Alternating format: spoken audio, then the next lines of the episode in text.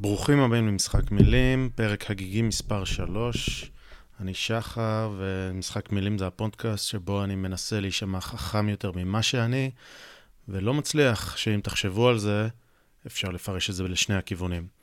טוב, אה, ניגש ישר לפרק, אבל רגע לפני אני מזכיר לכם לעקוב אחרינו ולהירשם לפודקאסט שלנו באפליקציית הפודקאסט האהובה עליכם, אם זה אפל פודקאסט, טיצ'ר, ספוטיפיי, פודקאסט אדיק, תירשמו ותאזינו, נשמח uh, לשיתוף, וגם ת, אתם יכולים לעקוב אחרינו בטוויטר, uh, לראות את הסרטונים שלנו ביוטיוב ובאתר, וכמובן לשלוח לנו תגובות למייל, דרך הרשת החברתית. נשמח לכל פידבק ולכל עצה. יפה. אז uh, כולנו מתחילים לזהות תהליכים, אז בואו נתחיל, זה הזמן לשחק את המשחק. Time to play the game. Time to play the game.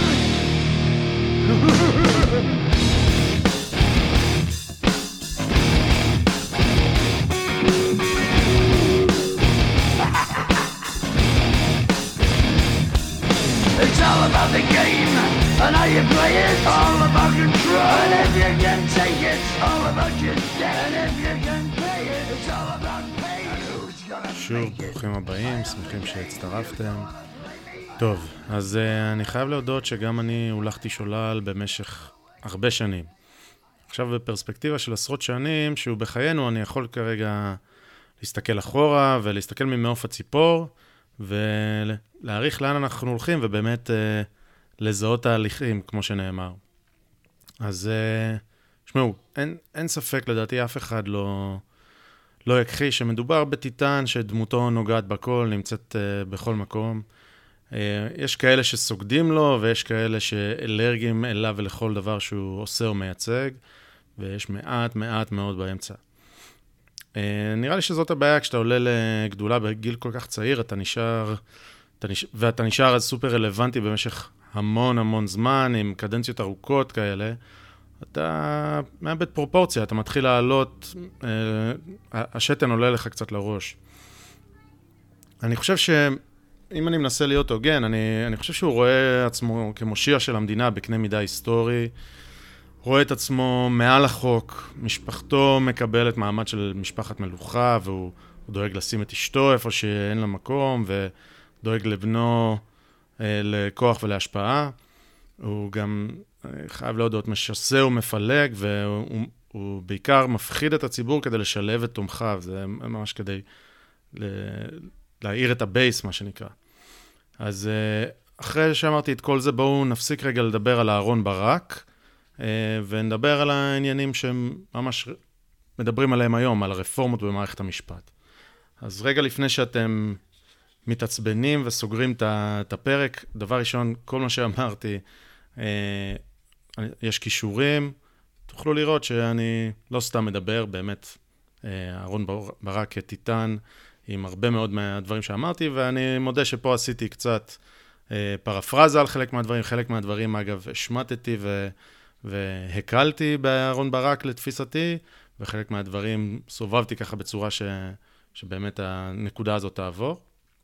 אבל באמת, תעצרו רגע, תקשיבו, אה, ונדבר באמת לעניין על, על הרפורמות שעכשיו מוצעות במערכת המשפט וקץ הדמוקרטיה הבא עלינו. אז אני רוצה באמת להקדים ולהגיד שאני לא מזלזל בתחושה. אני יודע שזו תחושה אמיתית שיש אנשים שמפחדים, שיש פה באמת תהליכים שיש להם, שאין מהם דרך חזרה. אני יודע את זה, יש לי הרבה חברים כאלה ואנשי משפחה כאלה, ואני מבין את זה, אני מבין שזה אמיתי, אבל אני טוען ש... שאפשר, שהאמת איפשהו באמצע, וכשאני אה, אביא פה כמה פיסות מידע, אולי יהיה אפשר להסתכל על זה קצת מזווית אחרת. אני בספק אם באמת אנשים ישמעו את הפרק הזה וישתכנעו ויעברו צעד, בדרך כלל הדברים האלה הם תהליכים שלוקחים שנים, ובאמת גם לי לקח אה, שנים ללמוד הרבה ממה שאני הולך להגיד היום. והיום אני רק נוגע בקצה הקרחון, אה, עד שדעתי התעצבה בצורה כמו שהיא קיימת היום. אה, אז אה, לגבי הרפורמות המוצעות, הכל, הכל, הכל הוא תחת מעטה של חוק החסינות. אני חושב שחוק החסינות הוא חקיקה פרסונלית, ו- ואני רוצה להשאיר את ההתייחסות אליו ספציפית לסוף, כי, כי יש שם עניין שצריך לדבר עליו בנפרד. אז בואו רגע נדבר על, על שאר הדברים, אה, ונגיע לחוק החסינות, לא לדאוג. אז בואו נראה מה, מה, מה הרפורמות המוצעות. ראשית, יודעים מה, לפני, לפני שאני ממש מדבר על הרפורמות המוצעות, אני רוצה להגיד שהאג'נדה שלי, ואני חושב, כי שמעתי את האנשים, חלק מהאנשים שמקדמים את זה, זו האג'נדה שלהם, האג'נדה היא לחזק את uh, מערכת המשפט, לחזק אותה, לא להחליש אותה. מה אני מתכוון?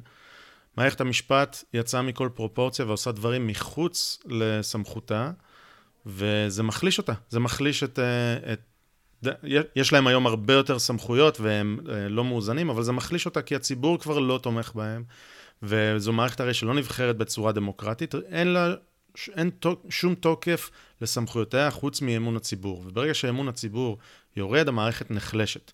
אז אני, יכול להיות שזה ייקח זמן, כרגע המערכת כאילו ברומו של עולם ו, ו, ועומדת על ראש ההר, ואני חושב שזה יכול להתהפך אה, ברגע.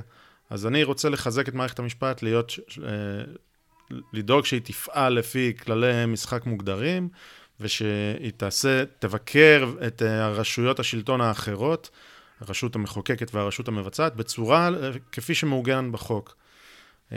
אז זה האג'נדה שלי. עכשיו בואו נדבר על הרפורמות שעל פי הפרסומים לפחות, כמובן שאני מזכיר, לא ראינו דברים, למעט חוק החסינות שהוגש לכנסת, לא ראינו את הדברים האלה, לא איך הם מנוסחים ולא שום דבר, אמ, אה, אבל לפי הדיווחים. אז דבר ראשון, פסקת ההתגברות. בואו נתחיל ממנה כי זה חשוב.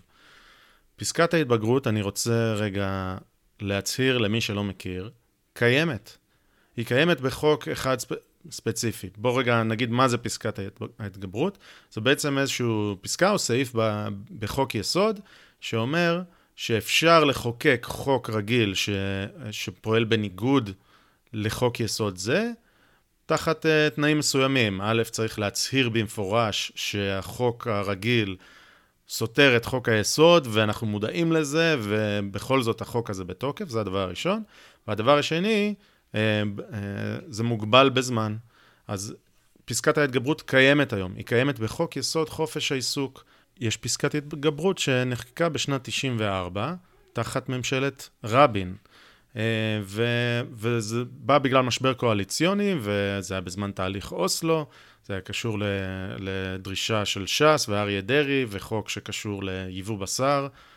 אה, ממש אה, מטופש, אבל, אבל בכל מקרה, מה שחשוב הוא ש... או אחד הדברים החשובים, הוא שאז המשנה לנשיא בית המשפט העליון, אהרן ברק, תמך בפסקת ההתבגרות, ההתגברות, ויש אפילו טענה שהוא הגה אותה ויזם אותה כדי לפתור את המשבר הקואליציוני בתקופה כל כך חשובה ורגישה, כמו בזמן תהליך, התהליך המדיני אל מול אה, הרשות הפלסטינית.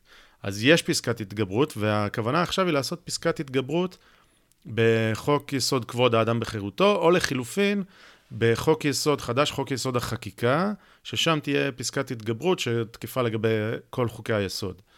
אה, אז, אז אפילו לא ברור לנו מה הולכים לקדם, היו יוזמות אה, לאורך השנים של שני הדברים האלה שלא קרו, אבל עכשיו מדברים על זה ב, בהסכמים הקואליציוניים. אז זה לא... אנחנו לא משנים פה סדרי עולם. חוק יסוד חופש העיסוק זה חוק יסוד מאוד חשוב וזו זכות מאוד אה, בסיסית, ובכל זאת יש שם פסקת ההתגברות, תתפלאו. עכשיו, אם לא הכרתם את זה, אם לא ידעתם את זה עד עכשיו, ואתם חוששים מקץ הדמוקרטיה, אז אני מציע לכם רגע, אחרי הפרט הזה שנתתי, לעצור שנייה ולחשוב, רגע, רגע, איזה עוד לוקשים אולי מכרו לי, או איזה עוד היסטריה, סערה בכוס מים יצרו לי. אני לא טוען שהכל ככה, אבל אם לא הכרתם את זה, זה אומר שקצת עבדו עליכם, אני חושב שתסכימו איתי. אוקיי, אז בואו נמשיך מכאן. רפורמות נוספות. אמ, שיטת מינוי השופטים, כיום יש לנו ועדה שנוכחים בה אה, שלושה שופטי עליון מתוך תשעה חברים, וצריך רוב של שבעה. לכן לשופטי העליון, שאגב תמיד מצביעים כאיש אחד, כי הם באים מתואמים מראש, אה, לכאורה לפחות, אה, אה, יש להם וטו, מי ימונה לשופט. אז זה ממש ממנים את עצמם, זה מה שאומרים, הוועדה לשיבוט שופטים ולא שיבוץ שופטים, ואין לזה באמת אח ורע בעולם. עכשיו, יגידו לכם כאלה שיש, ו... ויש קטע של גיא זוהר שמראה שיש, אבל לא, זה לא נכון, כי בכל המדינות שיש בהן שופטים כחלק מתהליך מינוי השופטים, זה לא לבית המשפט... אה, שיש לו סמכות לפסול חוקים. זה לא לבית המשפט העליון, בית המשפט לחוקה, זה לבתי המשפט היותר נמוכים. אז לכן בישראל ובהודו כנראה יש משהו כזה, זה, זה ייחודי. ויש פה עוד דברים נוספים.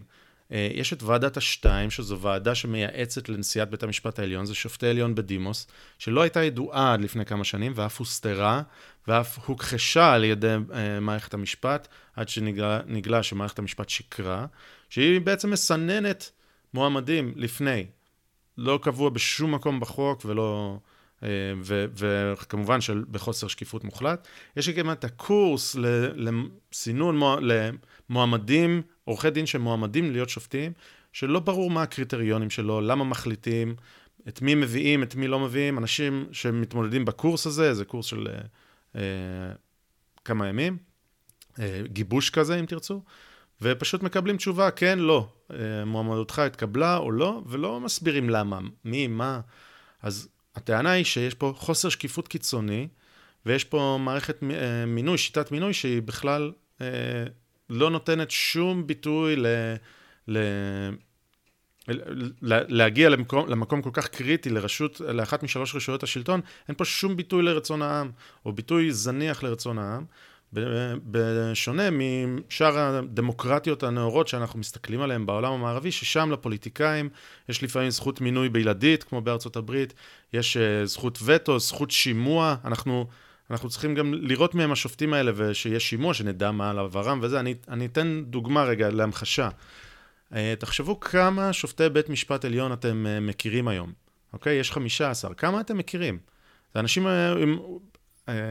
אפשר לטעון שיש להם את הכוח הכי חזק במדינה, או בוא נגיד, מהאנשים עם הכוח הגדול במדינה, בסדר?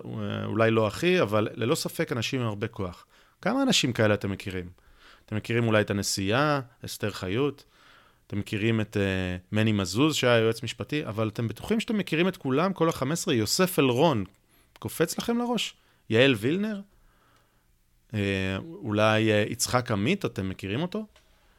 טוב, לא, לא יודע, אני חושב שהגיוני שנכיר את האנשים האלה, הם יעברו שימוע, נראה אם הם אה, אנשים משוגעים או לא, שיעברו שימוע אה, פומבי, למה לא?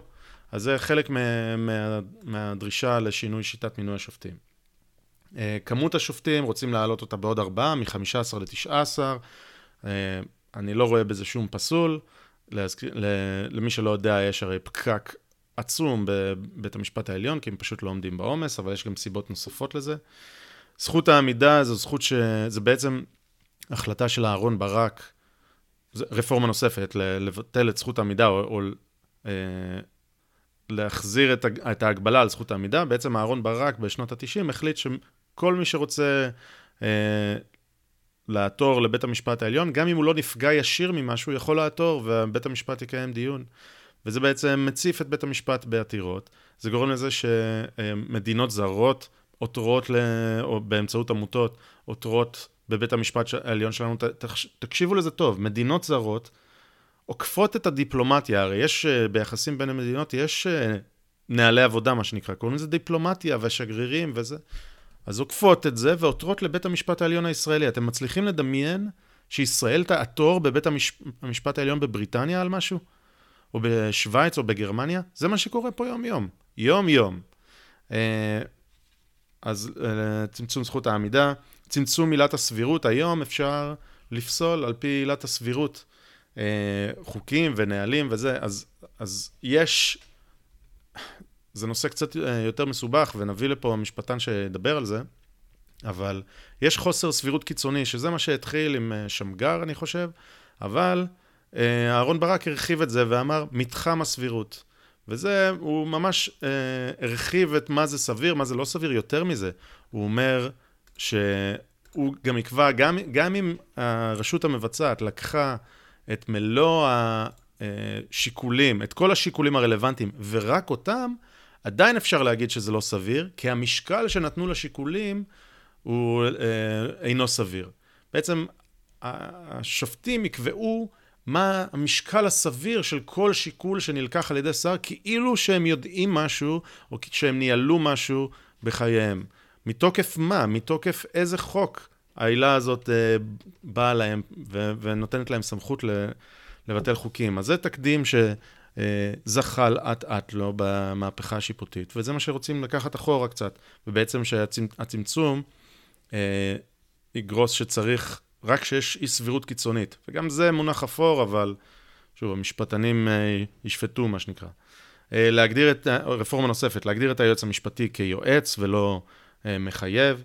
היועץ המשפטי בעצם, הוא יהיה חלק מהרשות המבצעת לגמרי ויצטרך לייצג אותה ולא להתנגד לה, כמו שהוא עושה פעמים רבות. לאפשר למשרדי ממשלה לקחת ייצוג משפטי פרטי, במידה ומחלקת הבג"צים של הפרקליטות לא מוכנה לייצג אותם. היינו ערך בתיק של אה, אקוניס, אני אשים קישור כמובן. אה, עוד רפורמות, אה, הפיכת היועץ המשפטי במשרדים השונים למשרת אמון, זה כדי שבאמת יהיה לי בתור שר, יהיה לי מישהו שמייצג אותי ומישהו שעוזר לי לקדם את הדברים שלי בהתאם לחוק.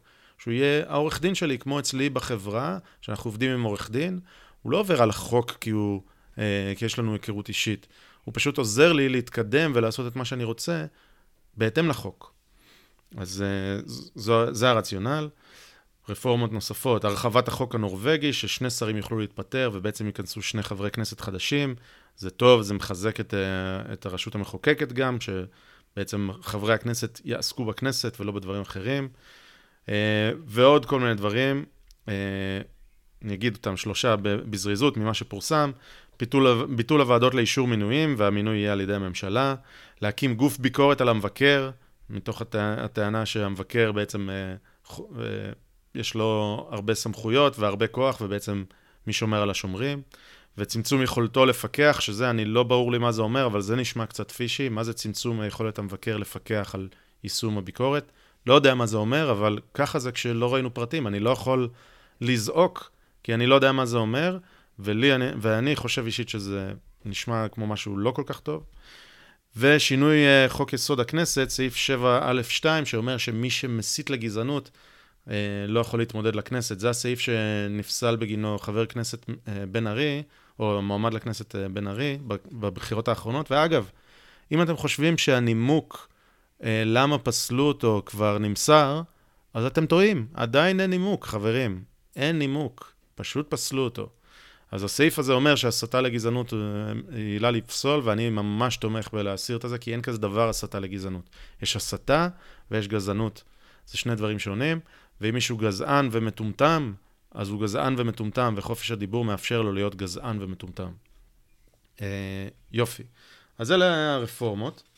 אה, זהו, עכשיו אתם אומרים, הרפורמות האלה הן פגיעה בשלטון החוק, הן... אה, ייקחו אותנו אחורה למקום שאי אפשר לחזור ממנו. אז אני אומר, דבר ראשון, תזכרו, חשוב מאוד להבדיל. שמירה על שלטון החוק, אין משמעותה שמירה על אוכפי החוק, אוקיי? לתקוף את אוכפי החוק זה בסדר. זה בסדר, אם הם עושים משהו לא, לא טוב, או יש לנו ביקורת עליהם, אז אפשר לתקוף אותם. הם לא מורמים מעם או מחוק. הם רק כרגע אוכפים אותו, ומחר יכול להיות שהם לא יהיו שם, והם לא אוכפים אותו. אז של, שלטון החוק זה לא אוכפי החוק, תזכרו. זו הפרדה מאוד חשובה. הדבר השני שאני רוצה להגיד זה, יש לי דוגמאות לשחיתות במערכת המשפט ובמערכות הפקידות, או בוא נגיד הפרקליטות. דבר ראשון, אה, כמה דוגמאות, רק כדי שתראו ששחיתות היא לא נחלתם של פוליטיקאים ונבחרי ציבור בלבד. הפקידים וה, והשופטים גם יכולים להיות מושחתים, וצריך לטפל בנגע הזה, לכן גם הם, כשהם מושחתים, שלטון החוק אומר שצריך לטפל בהם. ושימו לב שיש פה הרבה דוגמאות והרבה מקרים, ויהיה מלא כישורים בלינקים פה למטה, שמראים שפקידים ושופטים לא שומרים על החוק, והם לא צריכים לתת דין וחשבון. לא מעמידים אותם לדין, לא חוקרים, לא עושים כלום. אז לדוגמה, גישור בבתי הדין לעבודה, נשיאת בית משפט העליון, מוסרת לחברתה תיקי גישור. אגב, חברתה אה, הפכה למגשרת רק, רק לפני כמה חודשים, וכבר מקבלת שניים, שלושה תיקים משופטת עליון. יעל גרסטל זו המגשרת. אה, ממש ניגוד עניינים פר אקסלנס, ואי אפשר גם למצוא מידע על זה, כי חוק חופש המידע כנראה לא חל. אה, ואם כבר מדברים על חוק חופש המידע, ועדת השתיים, שהזכרתי אותה כבר, לא קיימת בחוק, מסתירים אותה, לא חושפים את המידע גם אחרי שנחשפה, משקרים לגבי קיומה, אחרי זה לא חושפים את המידע, ממש צריך לעקם להם את הידיים, ואף אחד לא, לא נותן על זה דין וחשבון. לפני שבוע, הנציב על...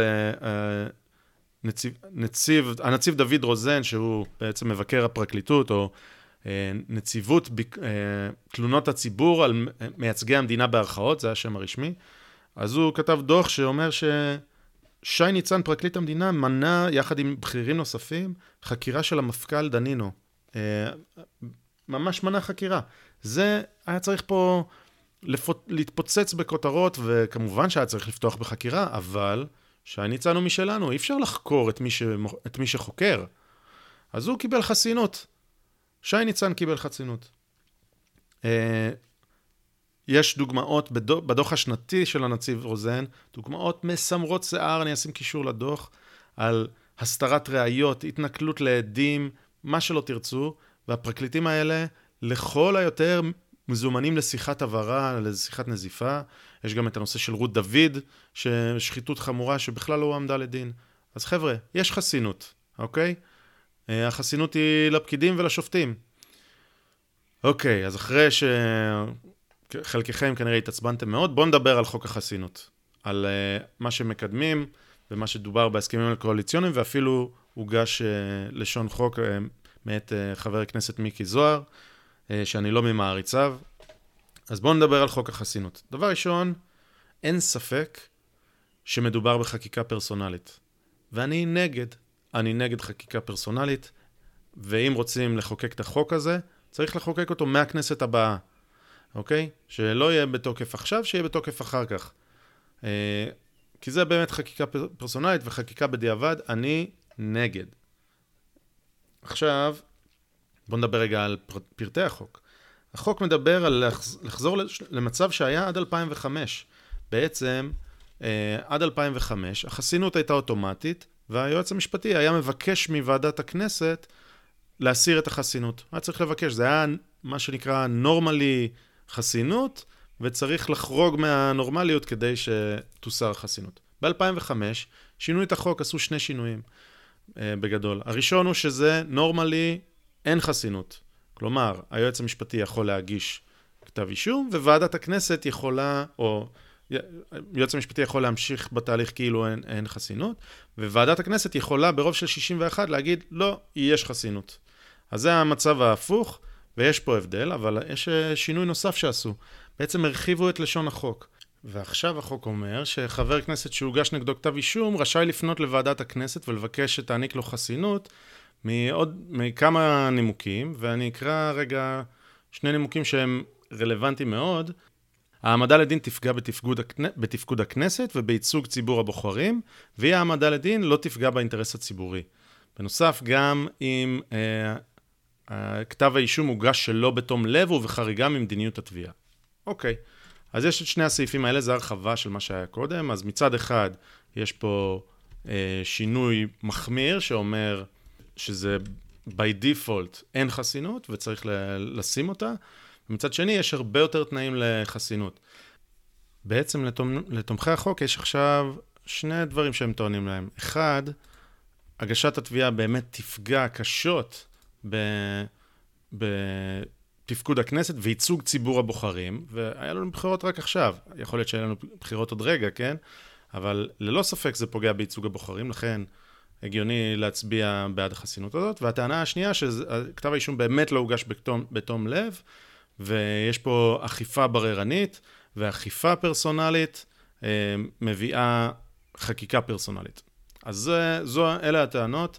אני חושב שלראשונה אין כל כך אה, ויכוח. השנייה, השנייה היא מה שיוצר פה, אה, לדעתי, תסיסה מאוד מאוד גדולה.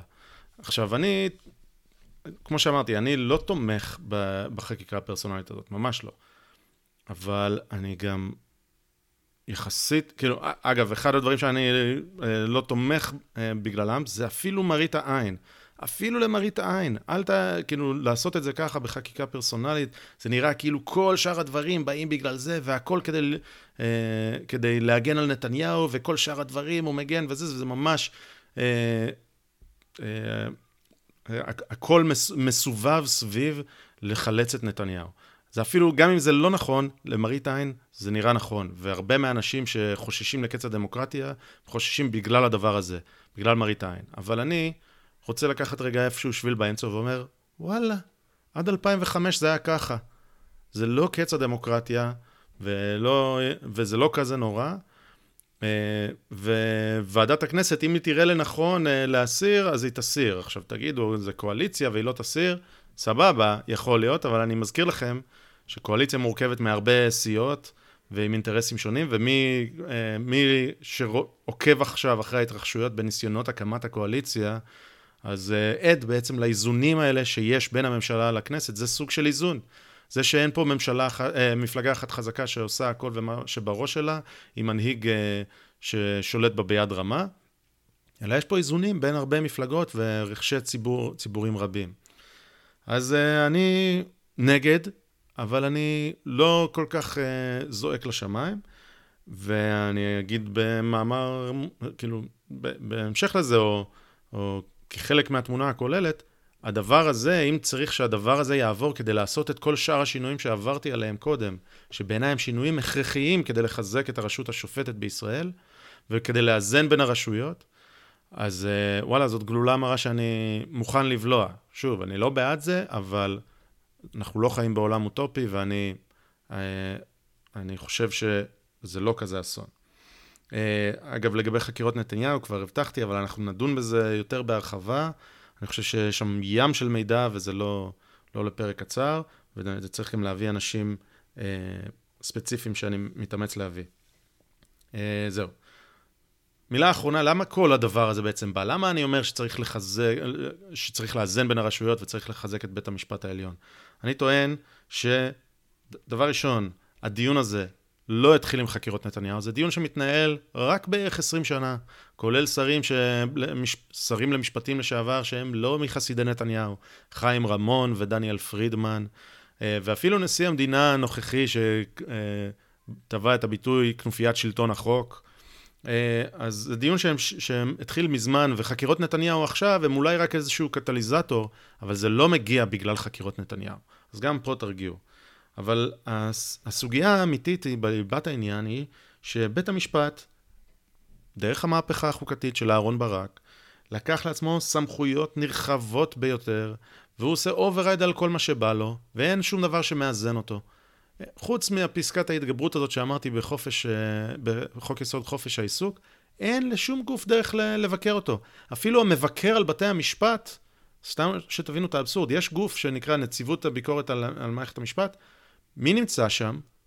שופט עליון, ובחוק זה יכול להיות רק מי שכשיר להיות שופט עליון. אז בעצם הם מסיימים תפקיד בבית המשפט העליון ועוברים לשם, ומבקרים את חברים שלהם. ככה אפשר להיות uh, אובייקטיביים. אגב, אובייקטיביות, בואו, אני רוצה לצטט רגע את השופט יצחק עמית, uh, כמה באמת יש, יש יהירות שם בבית המשפט העליון, ששוב, היהירות הזאת, אני מבין אותה, כי הם מגיעים למקום שבו הם אדוני העולם ואין שום דבר מעליהם, שום דבר. רואים את עצמם כחצי אלים. בואו אני אקריא ציטוט ש, שמעיד על מה שאני אומר. Uh, דיון, דיון משפטי שבו העותר מטיל ספק ב...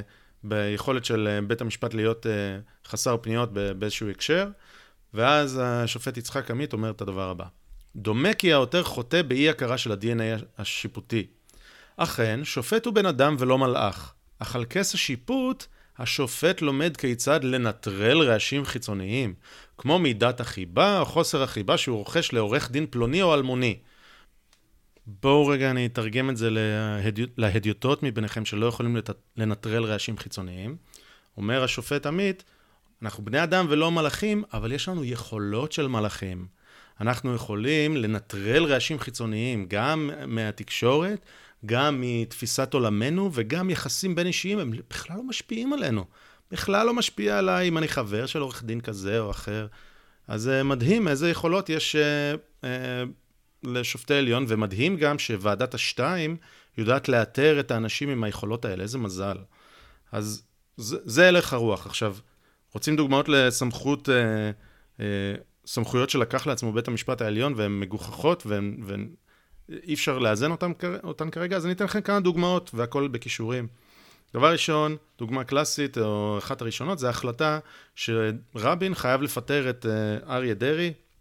אה, כשהיו חקירות אה, אה, כנגד אריה דרעי ושהוגש נגדו כתב אישום, למרות שזה היה נוג... מנוגד לחלוטין ללשון החוק. לשון החוק אמרה שרק כשהוא מורשע חייב לפטר, אבל בית המשפט החליט שהוא חייב לפטר כי זה חוס... חוסר סבירות קיצונית לא לפטר שר כזה. עכשיו, כמובן שזה לא כיף שיהיה שר שיש נגדו כתב אישום, ואני לא, לא שש שהדבר הזה יהיה, אבל צריך לזכור שיש דבר קטן שנקרא חזקת החפות. אה, ו, ובעצם בית המשפט העליון החליט לבטל את חזקת החפות לשרים, ובעצם נתן כוח, נתן כוח לתביעה ולאנשים מתי מעט, בעצם לפטר שר. לא רק זה שבית המשפט חייב את, את רבין, את ראש הממשלה, לפטר את השר, את דרעי, אלא הוא גם נימק את זה ב... בזה שלמרות שרבין לקח את כל השיקולים וכל השיקולים הנכונים ורק את השיקולים האלה, עדיין הוא לא נתן משקל סביר. אז הזכרתי את זה קודם, אבל זה, זה פשוט מטורף בעיניי, פשוט מטורף. אה, אז זאת דוגמה בולטת וראשונה. אה, בית המשפט החליט אה, לפני שנים בודדות, אני חושב שזה היה לפני קצת פחות משנתיים, או קצת פחות משנה וחצי, שזה לא סביר איך שאסירים בכלא שוהים בתאים קטנים, וצריך להגדיל את כל התאים בבתי הסוהר הישראלים לארבעה וחצי מטר מרובע. וצריך לעשות, לא רק שצריך לעשות, אגב, נשמע הגיוני, על הכיפאק, אבל למה ארבע וחצי מטר, או למה זה, אבל מה, מה הקטע? צריך לעשות את זה תוך שנה וחצי. לשנות את כל בתי הסוהר, את כל החדרים, אם אין מספיק מקום עכשיו, כי הגדלנו את החדרים, אז כנראה צריך לבנות בתי סוהר חדשים והכל, אבל השופטים, אותם זה לא מעניין הפרקטיקה של איך, אלא הם פשוט אומרים, תוך שנה וחצי צריך כך וכך, כי זה סביר או לא סביר. אוקיי? למה לא 4.7 מטר? למה לא 4.2? למה לא 7 מטר? אה, אז אני... זה, זה עוד דוגמה. עוד, עוד אחת. אה, החלטה לאחרונה ב, ביום הזיכרון האחר, האחרון, שהמדינה מחויבת להכניס אנשים מיהודה ושומרון לטקס הזיכרון האלטרנטיבי. מחויבת להכניס, בעצם מחייבים להכניס אנשים לגבולות ישראל. למי יש סמכות uh, בביקורת הגבולות? כנראה שלבג"ץ. עכשיו, למה זה משוגע? יכול, אפשר להתווכח על זה. זה משוגע כי בג"ץ החליט שזה סביר, העותרים ביקשו להכניס 176 אנשים לטקס. ובג"ץ החליט שזה סביר להכניס 100. לא 176, ולא 0 וגם לא 90, אלא 100. למה? כי 100 זה סביר, ו-105 זה לא סביר. אז אתם מבינים שיש פה חרטה ברטה אה, במעטה משפטי. סתם, לפי תפיסת עולם, החליטו ש-100 זה סבבה. עוד דוגמה, ההחלטה של בית המשפט זה שצריך להשוות את מחיר הטבק לגלגול לסיגריות. מתוקף מה? מתוקף זיבי, סלחו לי על השפה. כאילו ש, ששני המוצרים האלה הם בדיוק אותו מוצר, ומה בית המשפט מתעסק בכלל במס, אה, איך, איך המס, זה בכלל לא קשור למדיניות שלו, הוא לא מבין את ההשלכות הכלכליות של זה. זהו, אבל הוא החליט שזה לא סביר. אה, וכמובן שהדבר האולטימטיבי שלפתחנו, זה שבית המשפט החליט שהוא דן בדיון מורחב בעתירה לפסילת חוק הלאום. מתוקף מה בית המשפט דן על חוק יסוד? מתוקף מה? אני אגיד לכם, מתוקף כלום. אין שום דבר שנותן סמכות לבית המשפט העליון לדון בחוקיותו של אה, חוק יסוד. ואפילו שופטים בעבר, שזה לא היה על הפרק, התבטאו בנושא הזה. עכשיו פתאום אה, תיקון חוקתי שאינו חוקתי, זה הביטוי המכובס שהם מביאים, פתאום זה כאילו משהו סביר. אז לא, זה הגיע משום מקום. זהו, אז אלה כמה דוגמאות, יש להכל כישורים. בסופו של דבר המהפכה החוקתית הביאה המון המון סמכות אה, לבית המשפט העליון, הפכה את הכל לשפיט, נתנה לבית המשפט אה, את היכולת, אה, או נתנה לכל מי שרוצה לבוא אל מול בית המשפט ו, ולנצל את זה שהכל שפיט, נתנה לבית המשפט יכולת לבטל חוקים, למרות שזה לא מעוגן בשום, אה, בשום אה, אה, חוק, לא מעוגן בשום חוק, פשוט הם החליטו שזה המצב, אהרן ברק החליט. נושאים של סבירות, מידתיות, עקרונות היסוד של השיטה, כל מיני ביטויים שהם כל כך סובייקטיביים שזה קצת מביך. וזה שברק גם קיבע את חוות דעתו של היועץ המשפטי כמחייבת, כל הדברים האלה הם מהפכה אה, אמיתית ומשמעותית שקרתה בלי דיון ציבורי, בלי שום אה, אה, זכות של הציבור לערער או להביע תמיכה בדבר הזה. זה פשוט קרה. פשוט קרה כי הוועדה, הוועדה הזאת של החכמים האדירים, היא, היא הביאה את זאת עלינו, תודה רבה לכם. זה נראה קצת מועצת גדול, כמו מועצת גדולי התורה, אוקיי? הם מועצת גדולי החקיקה. אז סלחו לי, אני חושב ש... שדמוקרטיה, חלק מהסכנות לדמוקרטיה, זו אותה מהפכה חוקתית, זו אותה מועצת, אה, מועצת חכמי חקיקה, מועצת גדולי חקיקה, צריך לאזן אותם. צריך שיהיה איזון בין שלוש הרשויות. וכמובן שצריך גם לחזק את הכנסת, זה דבר נוסף שצריך לעשות, אבל אני חושב שצריך להתקדם לדברים האלה צעד צעד, ואני אתמוך בכל דבר שיחזק את הכנסת. יופי. אז מה הקשר בעצם לדוד בן? הדוד בן הוא הדוד של ספיידרמן, והוא אומר, אומר לו, וזה המשפט האלמותי מספיידרמן, שעם כוח גדול באה אחריות גדולה. אז אני אומר, דש מהדוד בן מערכת המשפט, יש לכם כוח גדול ללא אחריות. אתם מחליטים שצריך להגדיל את בתי הכלא, אבל אין לכם אחריות על היישום. אתם מחליטים שטאבק זה כך וכך, אין לכם אחריות. אתם, אל תבלבלו אותנו בפרטים של מה המשמעות הכספית או מה המשמעות המנהלית. אנחנו רק יש לנו סמכות, אין לנו אחריות. אז, אז זה, חלק, זה חלק גדול מהבעיה. והנה, יש דש מהדוד בן שאומר, יש לכם כוח גדול מדי, ואין לכם אחריות. לכן אתם לא, לא מגיע לכם החוק הזה, צריך לאזן, הכוח הזה, צריך לאזן אתכם, שיהיה לכם קצת פחות כוח, וככה נחזק את מעמד הרשות השופטת. נדאג שיהיה לה תמיכה ציבורית רחבה, נדאג שבכל פעם שהיא מבקרת את הרשויות האחרות, זה יהיה באמת מתוקף חוק, מתוקף סמכותם, וזה יתקבל בצורה הרבה יותר uh, נרחבת בציבור. אז uh, זהו, יצא קצת ארוך, אין לי המלצת תרבות להיום. תגיבו, חלקכם הגדול בטח מתעצבן, אני אשמח לדון עם כל המתעצבנים, אבל יאללה. Uh, תודה רבה. Uh, אם יש בחירות, אז אוי ואבוי לנו, אבל uh, אני, יש, יהיה בי צביטה של שמחה, הזדמנות שנייה. אבל... Uh, אבל למי יש כוח לחרא הזה? אה, שוב, סלחו לי על השפה. אז יאללה, אה, תודה רבה על ההאזנה. אה, עד כאן, להתראות.